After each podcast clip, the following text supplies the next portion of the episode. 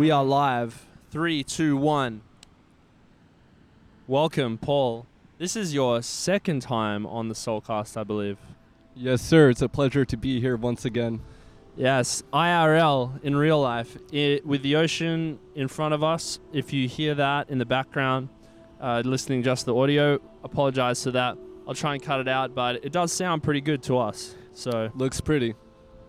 uh, that is probably one of the best ways to meditate as well is just listening to waves the constant sound kind of coming in through your senses that you can concentrate on but also the vibrational aspect of it that constant sound wave coming through what do you think about that paul Aside from the sound, I mean, the breeze, the air feels great. yep Breathe it real deep into your lungs through the nose. Yeah. All right everyone listening let's do a few deep breaths before we before we really get into this. As deep as you can and then a little bit more. So that i think i picked up from dr huberman. He said that um, breathing to the 100% let's say you feel like 100% ah it's the deepest i can possibly breathe. And then you stop and then you go more and you do that a few times over, that's one of the quickest ways to get into the parasympathetic nervous system. So you're Mm. freaking out, you're stressed out. Deepest breath you can, hold it, and then go 10, 15% more. There's always room left in the tank. Helps a lot with cold plunge. I actually learned that from Wim Hof, except instead of holding the breath, you would take a shallow breath, um, exhale through the mouth, and then repeat, and then out the mouth. So it's very sharp inhale, sharp exhale, and you do that for maybe 30 reps, and you can do a breath hold for like up to a minute. Wow. Yeah. Wim Hof is one of the OGs with cold exposure. Um, so I was reading about breath.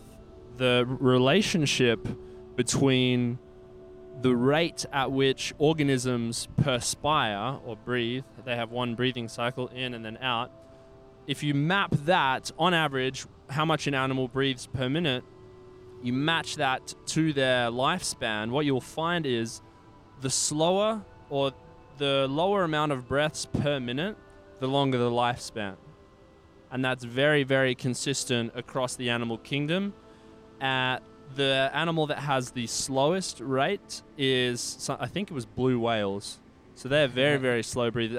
As you can imagine, it takes a while for them to fully expand and, and all the rest of it. But their lifespan is very, very high. And then you have things like little mice, they're going breathing all the time, very rapidly. So, what you can infer from that information, I think, is that the slower you breathe as an organism, the slower your, I guess, life processes uh, take part or play out, and theoretically, the longer your lifespan. No, that makes complete sense. You look at a rat, they're always scavenging, turning their heads left and right, quick movements. You look at it, you feel bad. You know their cortisol's, you know, on survival mode. So, yeah. you know, when you extrapolate that to yourself, how are you breathing? How are you living? How are you moving? very stressful life being a rat probably and they don't live or rats actually live a few years i think like several years maybe mm. if they're looked after but yeah uh, the sea air though is one of the greatest excuse me sources of iodine did you know that I did know that. of course you knew that Very common in the Japanese cuisine. I like it in miso soups. Uh, Mhm. Sushi. We just had sushi the Yep. other night. It's fantastic. I feel like not enough people get iodine. Mm. and um, with my training regimen, it definitely helps with my central nervous system and recovery. Cool. Yeah, I haven't really heard about it in ter- in that context. Uh, iodine, at least for why I take it or why why I've seen it taken, is for the pineal gland decalcification. So, for people that don't know, uh, your pineal gland, which a lot of people think, uh, and ancient cultures like the Egyptians thought was the, uh, they called it the Eye of Horus, and in the hieroglyphs you can see it if. Um, in in some of the diagrams that they created. But the pineal gland, which is sitting up here in the brain, is the seat of your spiritual power. And that literal gland, that little bit of meat in your brain, can become calcified. It has calcium uh, build up or calci- calcified by other kind of build up, namely fluoride and other. Um, uh, what are the other things that, that can get stuck in that? Not entirely sure. Yeah, I know fluoride is the main thing to look out for. um, subtle lifestyle adjustments make a huge difference, compounded over time, like a simple decision over which toothpaste to use. Yep, exactly. That's that's the big one for most people is uh, they put fluoride in the toothpaste, they put it in the water because uh, this is entirely intentional, of course, to lower the spiritual energy of the people. Uh, the pineal gland, when it is calcified and when it is built up with gunk, uh, that decreases your connection to spirit, connection to God. And through meditation, when your third eye opens, that's the same position uh, as the pineal gland in the brain. Uh, but the the pineal gland, once that decalcifies and clears through things like you know eliminating fluoride from your diet and um, your intake in terms of toothpaste and water, because your pineal gland is connected to your teeth through the nerves. It's a very quick system through the nerves, through the teeth, boom, straight to your head. Uh, it's very, very straightforward there. So the quickest way is to get fluoride into your pineal gland is to go through your teeth, which is what fluoride in toothpaste and water. Um, that's how that works. So use uh, anything else really. Coconut oil is good for toothpaste. Van Man's uh, eggshell powder I've used as well baking soda. There's a whole bunch of stuff. You don't need these super processed artificial mint blue sparkly fucking I've seen some kids toothpaste it's like a it's science experiment in there and comes in a plastic tube that's probably not good as well it's definitely not good as well uh, but these are the things that we kind of it's it's on autopilot maybe you're raised with oh you get your toothpaste you get your body wash you get these things deodorant which you know, I could go on and on. Cleaning products, what you spray in your house, what you wash your clothes with, uh, all of these things are essentially just chemical toxins that your body has to process, and none of it is needed. And Yep. that's a massive lifestyle change that I think most people should make. Yeah, just speaking from my own experience and helping my friends and family out, I just want to let you guys know if you're making that shift with toothpaste, it is totally normal to experience some tooth sensitivity at first as you kind of adapt to it. Yeah. That would be your nerves coming back online. Like, hey, we're we're not being Yeah. you know busted up by this fluoride shit anymore. Um, so so coming back to the sea air has iodine, and iodine is one of the other things that decalcifies the pineal gland. Uh, other things, sun gazing. Do you sun gaze? I wear a contact lens, bro, so I don't think it works for me, but when Right. I wake up, I try to get, you know, at least like a couple minutes in, um, really set that melatonin build up so I can release it later on.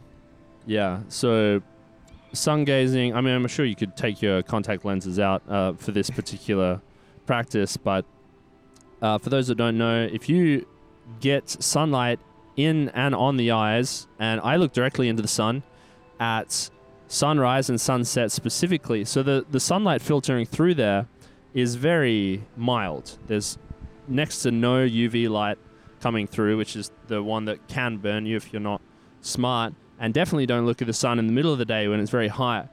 But in general, sunset, uh, when you got lots of red light coming through and also sunrise, it's perfectly fine. I've, I've, I've told this to other friends and I do it myself. I'm speaking from direct experience of having done it to look into the sun and get those sun rays directly into the eyes. It filters through and it can decalcify your pineal gland as well. And in general, it's a very spiritual experience once your eyes adjust. You know, of course, only start with 10, 15 seconds to begin with.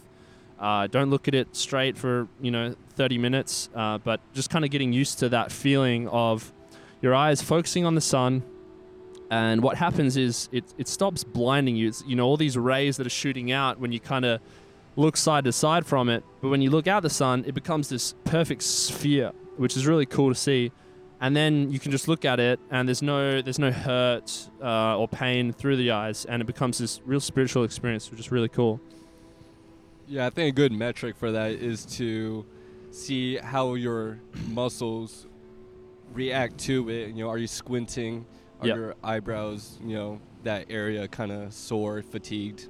Yeah, it will feel kind of strange when you first start, just like anything really. But um, look into the practice. It's thousands of years old. It can elevate your spiritual energy and can, you know, why I bring it up is because it can heal eyesight as well. Because you're getting that beautiful red light, which is the healing light, into your eyes. Where for most people, okay, never look at the sun is the advice given. Blue light all day because they're looking into a into a screen, and then physically, the eye only has to look at this thing that's you know maybe a couple feet at most away from you, and so you're only using your eye muscles contract uh, to kind of open and close the pupil uh, or focus on things far away or close. Like that's that's muscles that are working or moving your eye left, right, up and down. In the modern world, we're looking at this thing that's not moving, computer screen or phone. It's more. It's not more than a couple of feet away for hours and hours a day.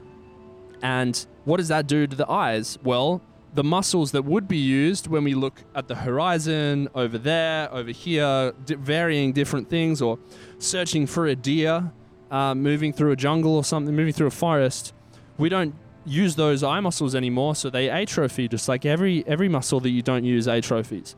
Then you lose the ability to kind of focus on those ranges. So that's what people call vision degradation in some in some uh, some circumstances.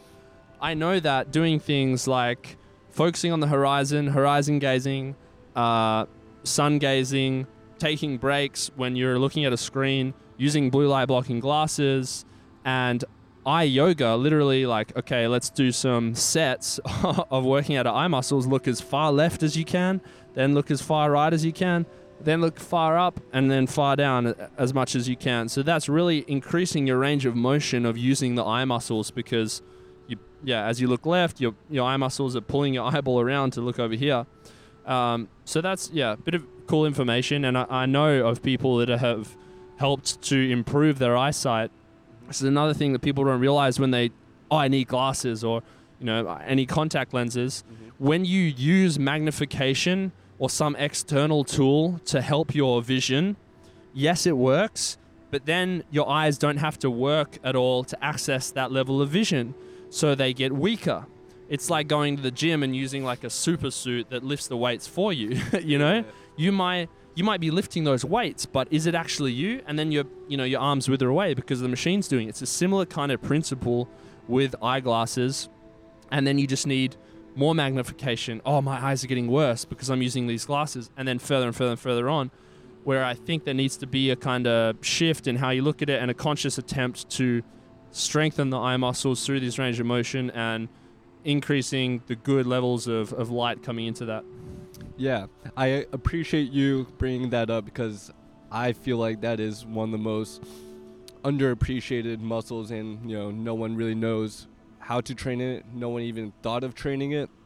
Um, growing up as an obsessed gamer, staring in front of the screen playing Call of Duty 16 Yep. hours a day. Yep, same. A little bit closer on the mic. Yeah. Yep. Um, and having to wear contact lenses, I just hearing you talk about it, it reminded me of a time when I was practicing hunting, bow hunting rabbit.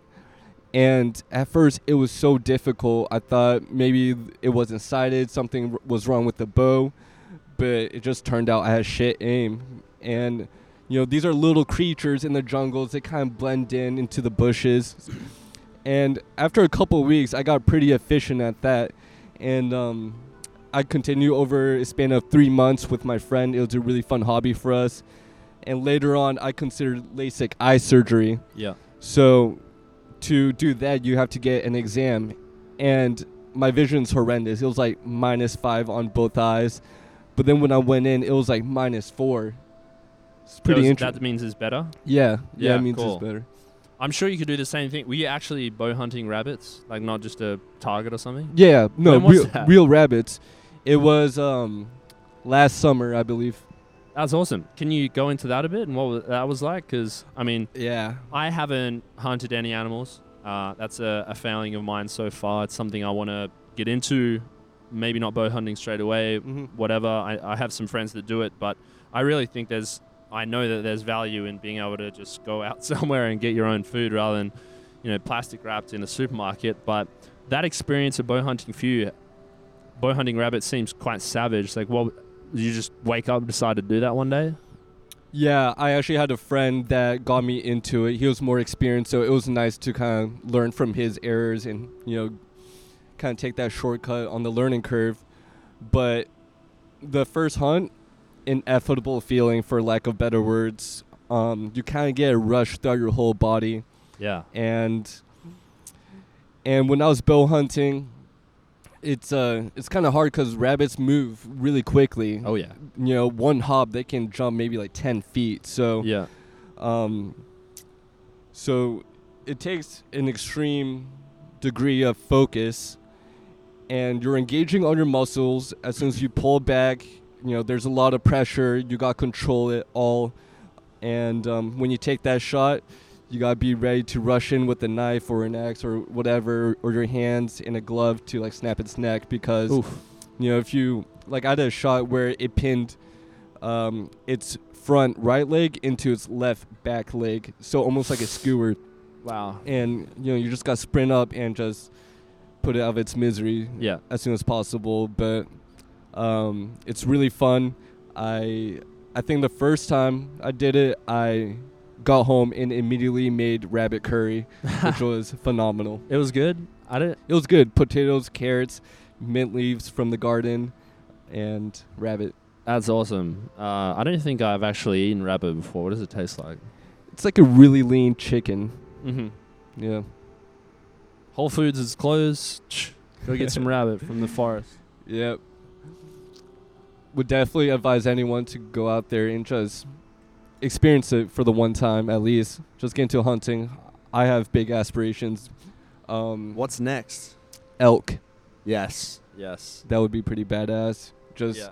take a bite of the liver straight up. Straight up. Can you imagine the feeling?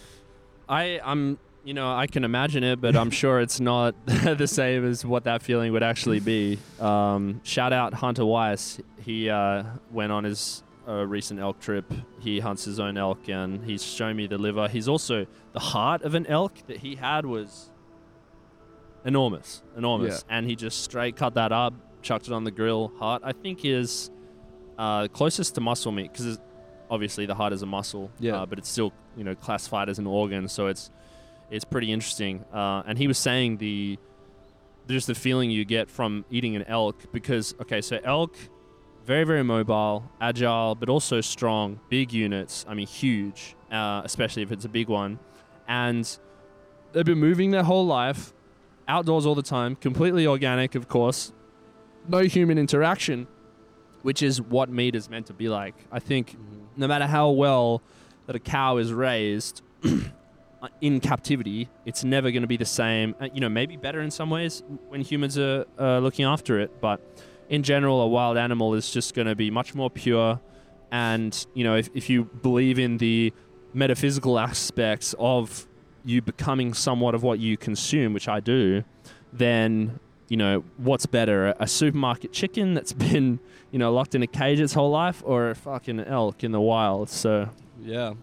I I remember going to a farmer's market and the lady there worked at the place there were um, raising these bisons and nice. and they would massage it before they put a bullet between its eyes. Yeah. And you know these these folks have s- years of experience, so you know if they say it lowers the cortisol and makes the meat more tender, I believe it. Yeah. Yeah, I mean, it's quite a life for some animals in captivity, getting massages, get good food, grass, and then, you know, before you know what's happening to your out to pasture, so to speak. Yeah, organs are a great option. Um, if you are timid of eating it raw, I would suggest using lots of herbs Mm. and olive oil to marinate, salt and pepper, of course, and using lemon, garlic, and onion. It's quite tasty. And still having it raw? No, cooking it. Okay. A little bit of nutrient degradation, but at least you know you're introducing yourself to it. Yeah. Uh, what's your favorite organ meat to eat? Because you eat all the organs, really. Yeah, mostly mostly liver, testicles, and heart. Haven't haven't done too much with spleen, pancreas, but my favorite would probably be a liver pate from a veal, or Mm. or a marinated heart over white rice. Beautiful. Um, I, I think. Well, I, I did have my first testicle, beef testicle, recently raw. Yeah. Um, ever since you told me that before you hit, what was it 405 bench? yeah. Your your pre workout meal was testicle and uh, was it pineapple or uh, beet and watermelon slushy. beetroot and watermelon slushy and also raw testicle. Yes. Um, giga pre workout there. Um, it was an interesting one. You, you know, once you get over the hurdle of uh, yeah, I'm, I'm eating uh, some testicles. Uh, it's it, it's not even doesn't even feel like a meat. Like it doesn't chew really. Uh, I just very very mild taste. Yeah. yeah. very mild taste, nothing too intense. Um, I think some people get freaked out because they think it's like full of Parasites and whatnot. yeah The, the most important thing is where are you sourcing it from? Yeah. The one that I had was frozen as well, so was defrosted but frozen when it was shipped to me. Uh, and that in itself kills a lot of parasites. It's it's not as like pure as completely uh, fresh and raw, but it does help if if if you're not eating organs because you're worried about that stuff. Freezing is a way to, you know, just like freeze drying is better than desiccating things if you're taking them in supplements uh, freezing does kill some of the bacteria and, and parasites as well if you're worried about that stuff but i don't think it's worth worrying at all. Yeah, everyone's got parasites to some degree. yes. Um, so let's let's talk about the workout that we had this morning. Uh, we hit back workout which was great. I was saying that i'm gonna definitely gonna be sore tomorrow.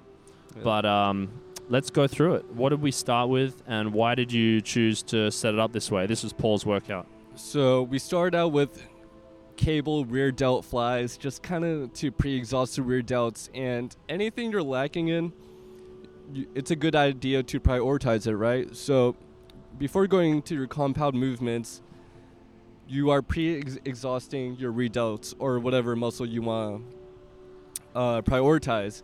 So think about pre-exhausting as isolating it as much as possible without any assistance of other muscles. So in this situation, it was rear delts, and then we went ahead and got into weighted chin ups.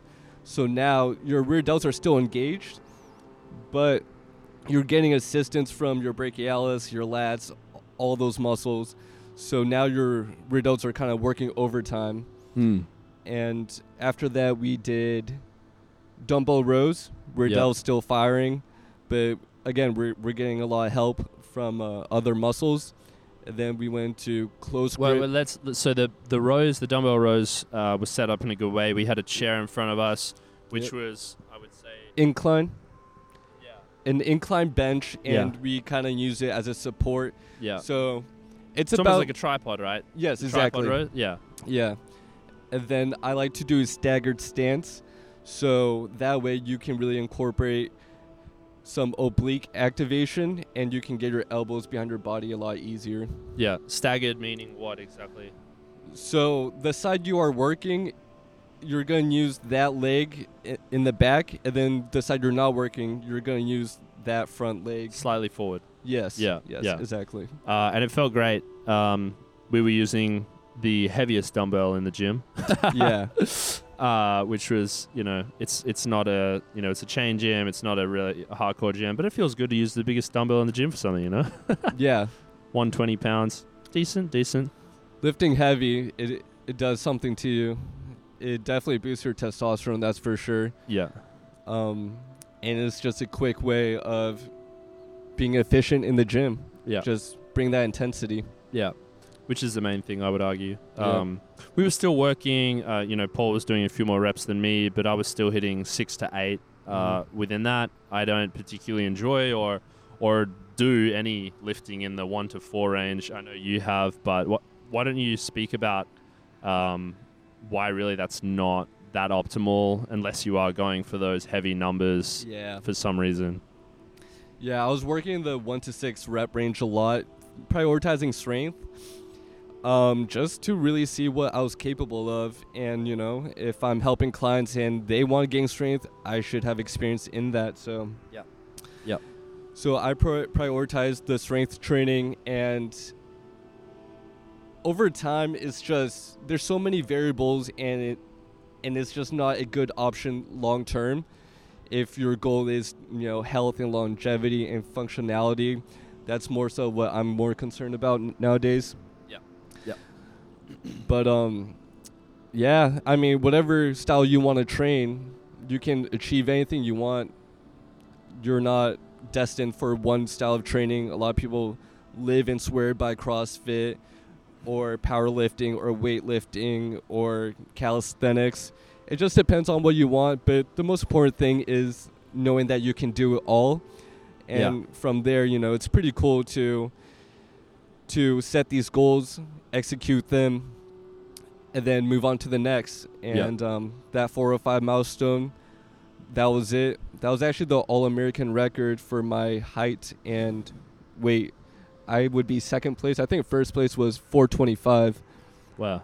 but um, yeah, I called it quits after that. Yeah. I, I just didn't want to risk it. Like I said, there's so many variables. One day you're dehydrated or you know lacking in sleep, and then next thing you know you blow out your shoulder, Yeah. and you know you're done. Yeah, yeah.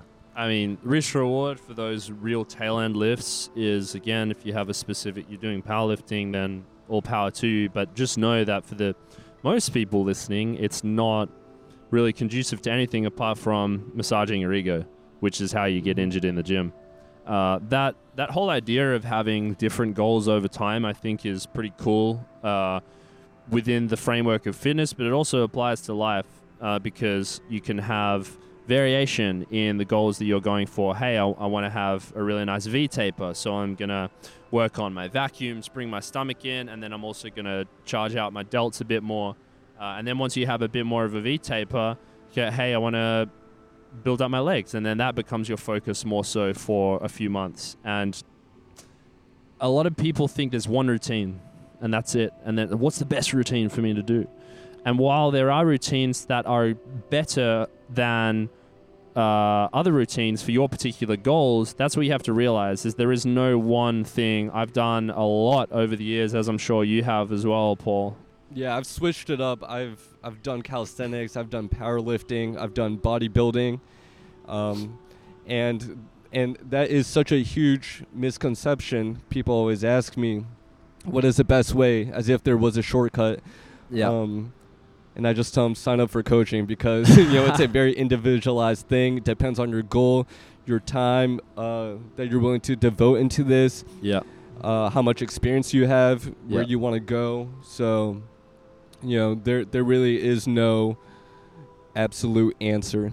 Yeah, um, that's very important because the person that has to work a bit more versus someone that has a lot more free time to do things, the whole approach is going to be different. And it requires someone that has a bit of knowledge at least to realize where you're at in your journey and what would be the best recommendations for you.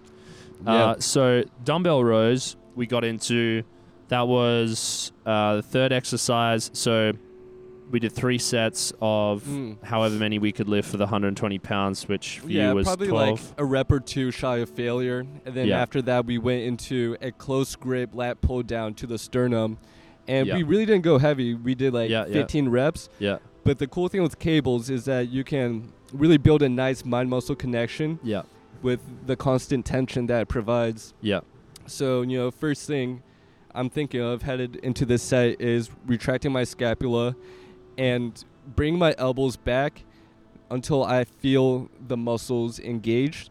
And then that's really when your rep starts cuz as you let the weight go back up, that's that's kind of like a um like almost like a tug a tug of tug of war. war. Yeah, yeah, yeah. yeah, yeah, yeah, True. Yeah, so you want to start with the contraction, and I feel like that's that's the best way to build your mind muscle connection.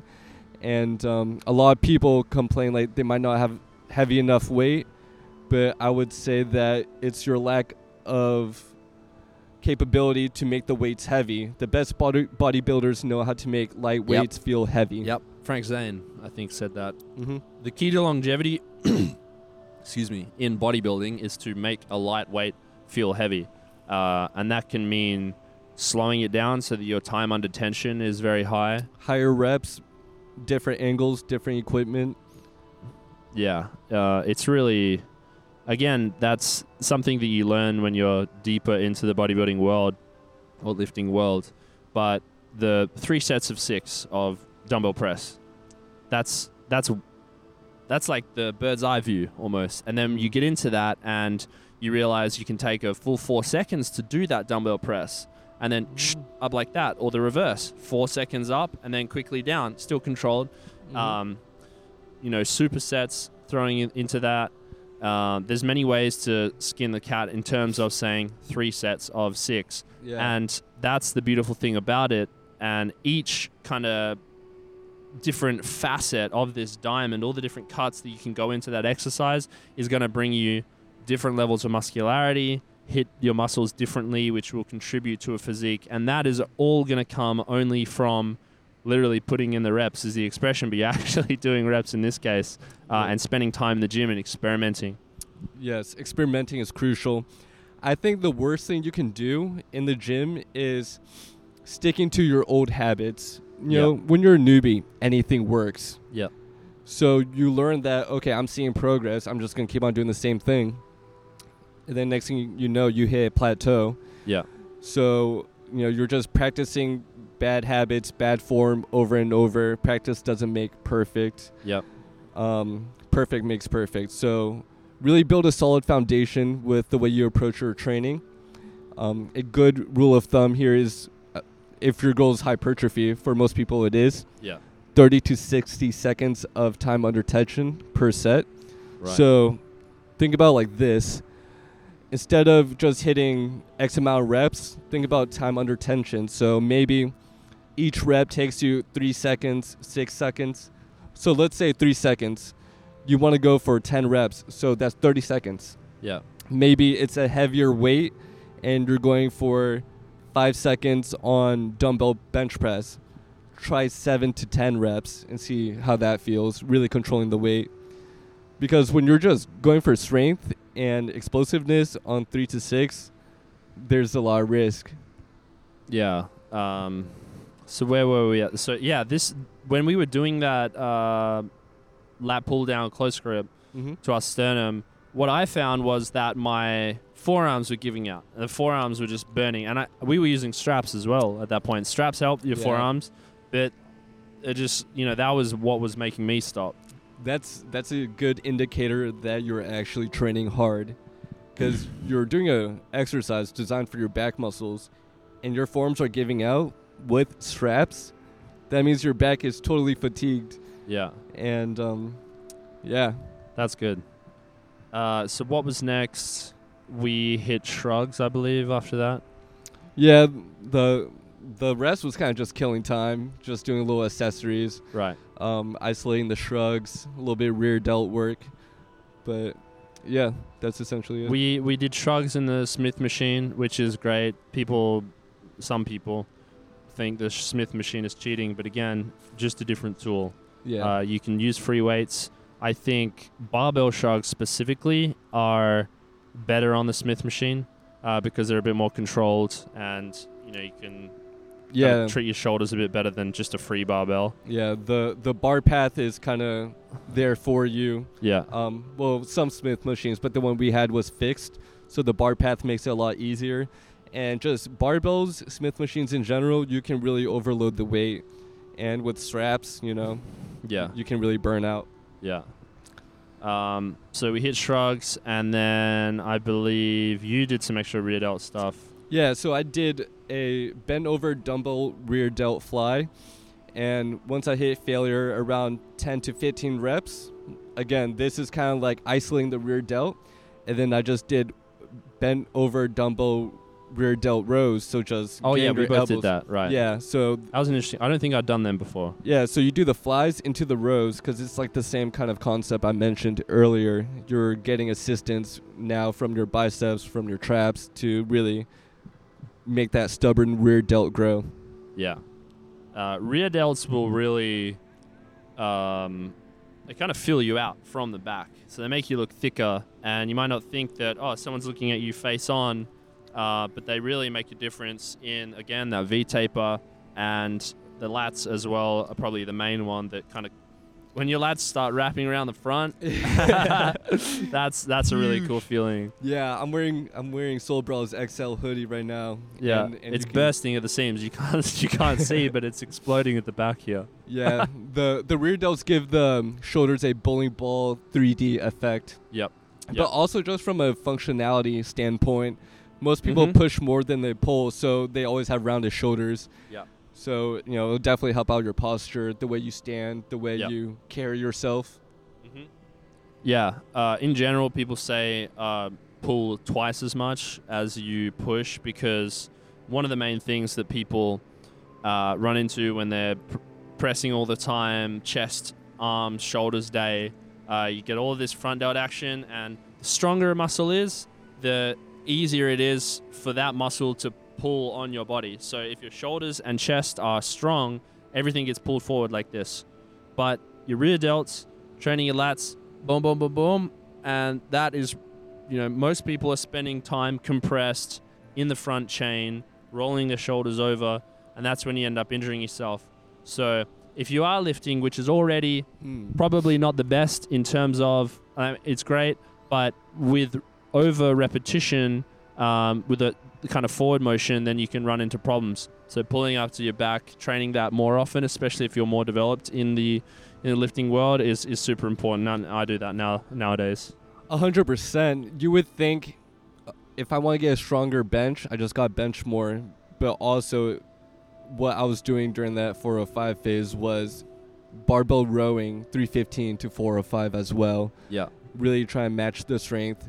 You know, doing lower body work will even translate to your bench press. Yeah. So it all goes hand in hand.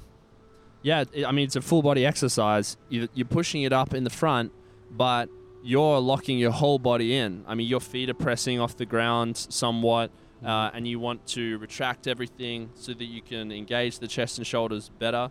Uh, so that's that's another thing that you learn with time is that. I mean, I'm still discovering things where, oh, that muscle can help support me if I properly engage it while I'm doing a curl and, and so on and so forth. So, Train everything. Word to Lobo. Word to Lobo, train everything. Uh, so that was our workout. One thing I did want to run through with you, uh, which would be a cool little exercise, is if you had a person that they had unlimited free time, limited free money, let's say, and you wanted to create their day to be t- s- as to how they would get the most muscular as possible. So everything they did was based around the perfect day for nutrition wise, supplement wise, lifting wise, rest wise. Uh, what would you do? And we, uh, you know, we can both contribute as to from morning to night the perfect day would look like. So So your whole life dedicated to building muscle. I lived Yes. that life. yeah, yeah, I'm sure you did.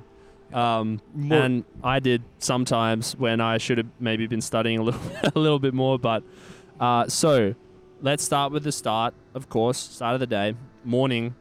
Um, when you're waking up, no alarm. That's probably key. You want to rest as much as your body needs for what you did the yesterday or the day before that, uh, and resting accord and sorry, sleeping and and waking up according to how much your body needs. Yeah. So I look at this in three pillars recovery, nutrition, which kind of both go hand in hand, Yeah. and then your training. So if your goal is complete hypertrophy, you want high frequency, probably do a split six sessions a week. And then you can do, you know, maybe three days on, one day off, three days on, one day off, and really isolate the muscles that way. So this guy wakes up. Yeah. What's he doing? Or what did you do in your your giga muscle stacking days? Um, what's the first thing that you're doing when you wake up? I was waking up, stretching, Yeah. which is huge. Ideally in the sun, get some sunlight. Yep. That will also help your sleep. Yep. So some yoga, some mobility work, kind of do a body scanning meditation. Nice. Um, a lot of it was intuitive and varied day by day, but yeah, I would do that.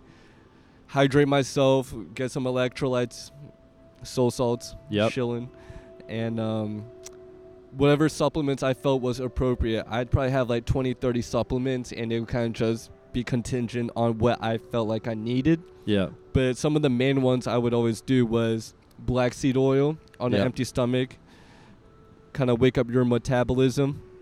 Shilajit, Tongkat Ali, Yeah. um, a lot of these herbs and roots, and shilajit being a mountain resin, are known for boosting testosterone. And there's so much research that says X and Y, and you know everything's counteracting each other, so you don't know what to believe. But just try it for yourself. And um, anecdotally speaking, that worked for me. Obviously, no FAP, and um, yeah yeah.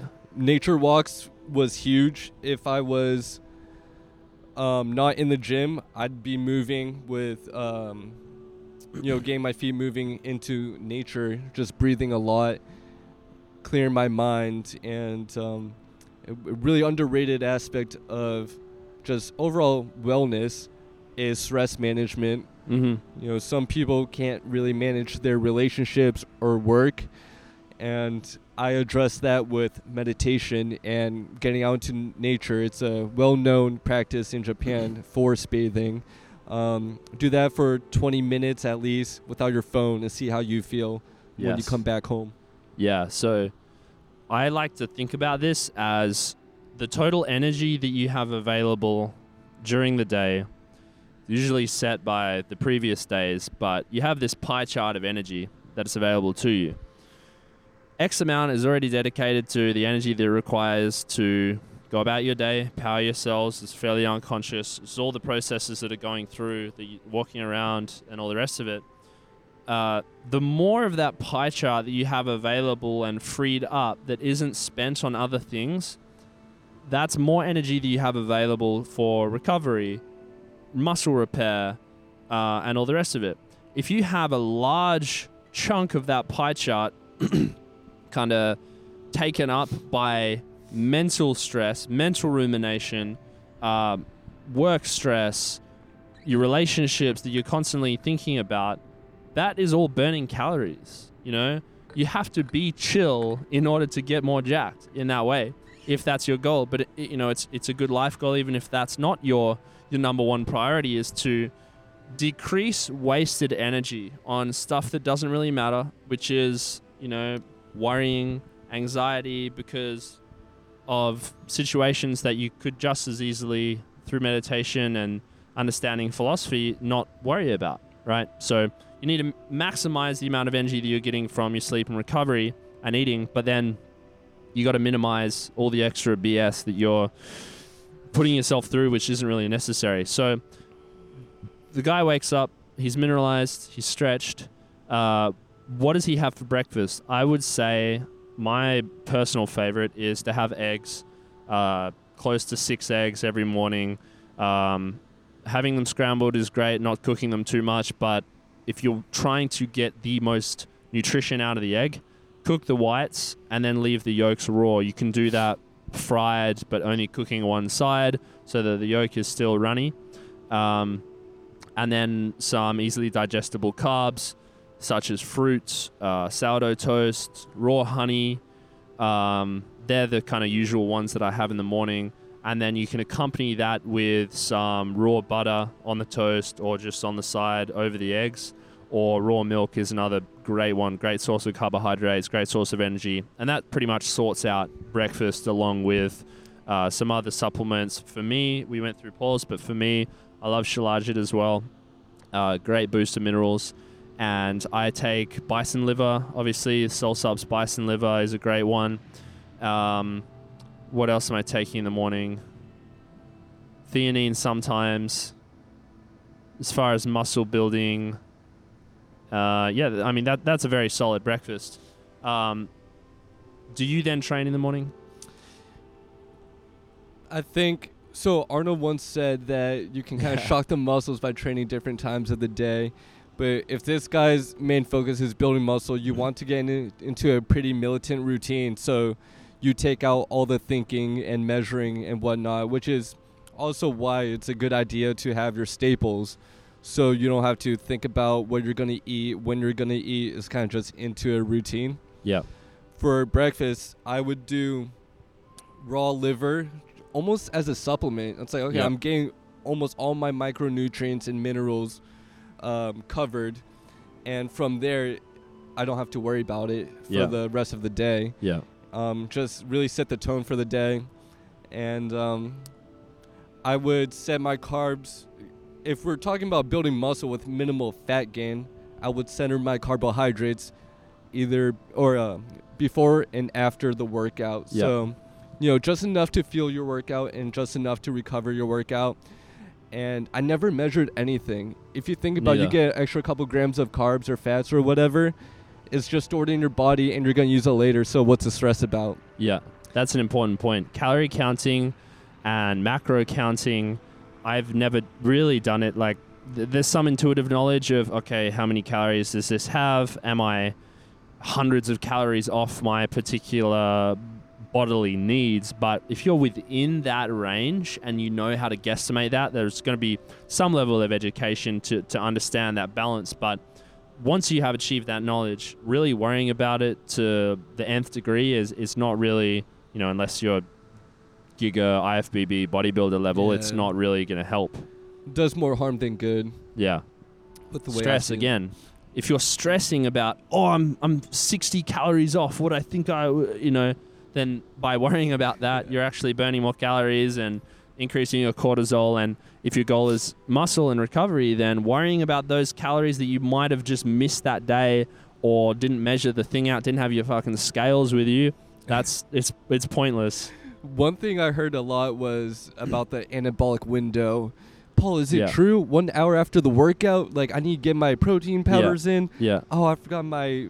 It's like, bro, you're tripping. I would just focus on the fundamentals. Yeah. I, I never really like after our workout. We, we still haven't even really eaten. It's like Yeah. three four hours past. Yeah. Because the breakfast was so satiating. Yeah. I'm not hungry. I could eat, but Yeah. I'm chilling, Yeah. and it's not gonna have a effect on me. Yeah. Maybe on a micro level, but again, uh, research versus life experience. You know, you do what works for you. Yeah. I think um, in terms of that anabolic window, as long as your protein is good for the rest of the day, then you're fine because your body takes nutrients in throughout the day. One thing I will say about post workout nutrition that's really helped me and makes me feel better uh, is some sort of simple carbohydrates pretty much directly after the workout. I usually take a bit of fruit with me to the gym to have after because, excuse me, I just burped into the microphone. Um, that will help blunt the cortisol level and the cortisol spike that you get after a particularly intense workout. Help replenish the muscle glycogen pretty quickly after that. It doesn't have to be much, just you know, a banana, an orange, Yeah. bit of raw milk. That really helps. Don't think of things like carbohydrates. Think about ways you can prevent brain fog. Right. That that's gonna have the most effect on your regimen. Yeah. And along with every meal, I would have some kind of probiotic via uh, sauerkraut or kimchi. Yep. It's gonna help you digest your protein. Yep. Cool. So we've worked out um, main principles of working out if you are looking to be, be maximizing hypertrophy is intensity probably 45 minutes of actual lifting and if it's more than that you're really kind of just doing junk sets which you're f- fatiguing yourself to the point where it doesn't really add anything to your muscles but you're just decreasing your ability to recover. Would you would you agree with that? Yeah, overtraining. Um, it's a problem that most people won't really ever face, right. But it can happen, and at that point, it works towards a detriment to Yeah. your goals. yeah Um, a lot of it, like I mentioned before, it's always kind of intuitive because there's so many variables. You gotta know when to take a rest day, and how do you know when to take a rest day when you are just weak, like everything feels heavy, your strength decreases by 20, 30%. Well, well, how would someone know waking up before they went to the gym how they feel? For me, it's usually if two muscle groups of mine are sore. Soreness, yes. Um, you're not going to get sore after every single workout, um, and that's not necessarily a gauge of how good the workout was, especially if you're in your routine and your body's getting used to it and you're still increasing in strength but not getting sore, you might not think you're making progress. But if two groups of my of my muscles are sore, then I usually take a rest day. Like again, it's intuitive now. I know what my body needs, but I usually three days in a row of lifting, and I that's probably the max. It's usually two days, and then I have one off, two days, one off, so Yeah. forth. Yeah, a, a really good indicator is if you're lifting and you're not getting a pump. Pump. Yep. Um, that is your body preserving its energy because it doesn't have anything to give you. Yep.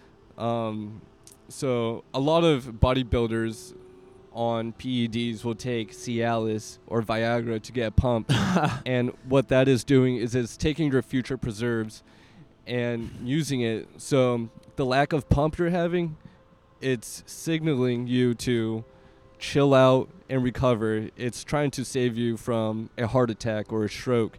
That's why so many famous bodybuilders, you know, rest in peace, John Meadows, one of the legends, um, taken away too soon.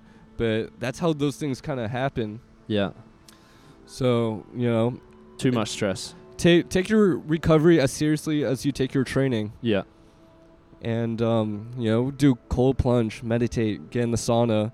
I know it's like a pretty trendy thing, but you know, it's been known for decades, and Yeah. you know, the world is kind of just learning more about it. But Yeah. Yeah. So we've worked out, had a bit of fruit. We've come home. Um, Post workout stretch is is pretty helpful to when you're working out. It's it's a lot of contraction, maybe shortening your range of motion, and then you want to get everything out and uh, release all the uh, built up lactic acid and things like that. So, you know, five minutes doesn't have to be long of stretching out the muscles that you worked out is, is pretty important. Um, what does the rest of the day look at look like? You're recovering. Maybe you hit the sauna after your lift at the gym. That's a really good one. yeah, so you would want to replenish with two things: glycogen and minerals, so Yeah. you don't cramp up. Yeah. and you're not depleted. Yeah. That is where people mess up. They think, oh, maybe I'll just, you know, kind of screw off for the rest of the day and hang out with friends. But it carries over into your next day 100%. Yeah. Um, yeah, so so simple carbs, like you said, fruit, rice, get that protein up. Yeah. Um, ideally, something lean, just so your body absorbs it a little bit quicker. But Lean proteins absorbed quicker because they have less fat. Yes, Correct? fat, fats are slow digesting. Hmm. But yeah, two two to three meals a day for me, and then just like a little bit of this, a little bit of that, some fruit, whatever. Yeah, that's an interesting thing. Like I feel good now and I'm still getting improvements in my physique and getting bigger from really having a big breakfast and you know, maybe a snack snacking throughout the day, but uh, a lighter lunch and then a larger dinner. So like yeah, maybe 2.5 meals a day, but even 2 meals a day with snacks when you have high mineral intake throughout the day, high mi- micronutrient intake throughout the day from liver and shilajit and minerals and things like that, uh, and just high quality food in general, you don't necessarily need to force your body to have three massive meals a day. Another misconception people have, they will come up to me and ask, "How many meals do you eat? Six or seven? I'm like, bro, like three tops. Yeah, I think that eating that many meals will fatigue you. Digesting is one of the most, you know, fatiguing operations in your whole body. yeah, And to be in a constant stage of digesting, you're going to feel sluggish. Um, with the two to three meals, also people think I can only absorb 40 grams of protein per meal. cap. Cap. If you're healthy, if you got your probiotics, you should be absorbing these nutrients pretty well and feeling good after. Yeah. Walking after eating too will Yep. also help your metabolism. Um, so yeah, I mean, at the same time, Dave Draper, legend of the game, golden era bodybuilder, rest in peace as well. He would recommend eating every 1.5 hours. So he was bigger than me, stronger than me. That was his recommendation. Maybe you try that. Maybe that helps. But that's always going to be smaller meals. So you're not, you know, six massive meals a day is impossible for your body to work through. And then that also adds another layer of complexity in terms of you know am i t- packing meals with me wherever i go? If you have larger meals then it's easier to just take some snacks with you. So again what works for you? Have time where you have six meals a day and they're just a few potatoes and a bit of fish or whatever it is uh, and see if that works better for you. Uh, because again it's all a big experiment and that might work better and, and make you feel better um, for people that are smaller, that probably helps constantly. You know, if, if they are not physically capable of having a massive meal that functions to fulfill them the whole day, maybe that smaller, more frequent meals, if they have the capacity to, is is going to help. So yeah, the the main takeaway from this podcast, I would say, is to look into what you're giving your energy what takes your energy and what gives you energy. mm. Not even just from a health standpoint yeah, of nutrition, but also who are you hanging out with? yeah, Um, does this person give you energy? Do they stress you out, or does this person kind of help you relax and chill? yeah, Or are they aligned with your goals? Are they you know hitting these walks with you and you know lowering your cortisol? Just having a silly grand old time. yeah. A silly goose time, silly goosing around will increase your hypertrophy. I think. Um, Yeah. So that's that's a big one. Um, so you know you've had your main meals today. You've lifted. You've stretched. You've maybe done a few things of recovery. Meditated. You've cut out all the assholes that are uh, annoying you. Um, what does the pre-bed routine look like, and what does sleep look like if you're trying to maximize muscle gain? Anecdotally, gratitude, Gratitude. gratitude. Wow. just Cool. stretching and meditating, of course, but really think about all the people in your life, how how lucky you are Yep. to kind of live this lifestyle. Um, it it just does something to your mood. There's a an experiment where it was in Norway, I believe, but it had a group of people over here and a group of another group of people and they would experiment with their emotions and their thoughts the people that had more negative thoughts were always strung high stress and their physiognomy was like you can tell they're pissed all the time you Yeah, know kind of like yeah. a cold look Yeah. and the people that were happy smiling those people lived longer and i'm sure you know i don't need to get into the details but Yeah. that's the main idea of it so you know even when shit hits the fan recently for me i kind of went through a stage of my life where i felt like it could have destroyed me but it did not really faze me in that way and the way i handled it it's like life goes on Yeah. what can you do practice gratitude i have so many people around me that love me Yep. and it's empowering it's uh your reality is your perception Yeah, that's that's a really critical core point to life in general. You know, throw bodybuilding out the window. If you want to have a great life, you got to be grateful for what you have. Try to exist in a state of gratitude and appreciation for even being here. Look at the sky. Look at the sky behind me. Blue, beautiful painting from God. Like it's it's incredible that we're even in this reality talking on this thing which records our voice and then you guys get to listen to it. Like that's incredible. There are a hundred things I could I could point to in this moment that is incredible and beautiful and if you focus on those, you're gonna be happy and skipping through life, Yeah. and you, you're literally gonna be healthier, stronger, and all the rest of it. Um, so that's that's uh, like you said, core takeaway from this podcast. Um, thank you, Paul. I think that'll that'll do us here. But thank you, you guys, for listening. Uh, thank you, Paul, for sharing your wisdom. This has been Soulcast, and I'll see you next time. pleasure take care guys peace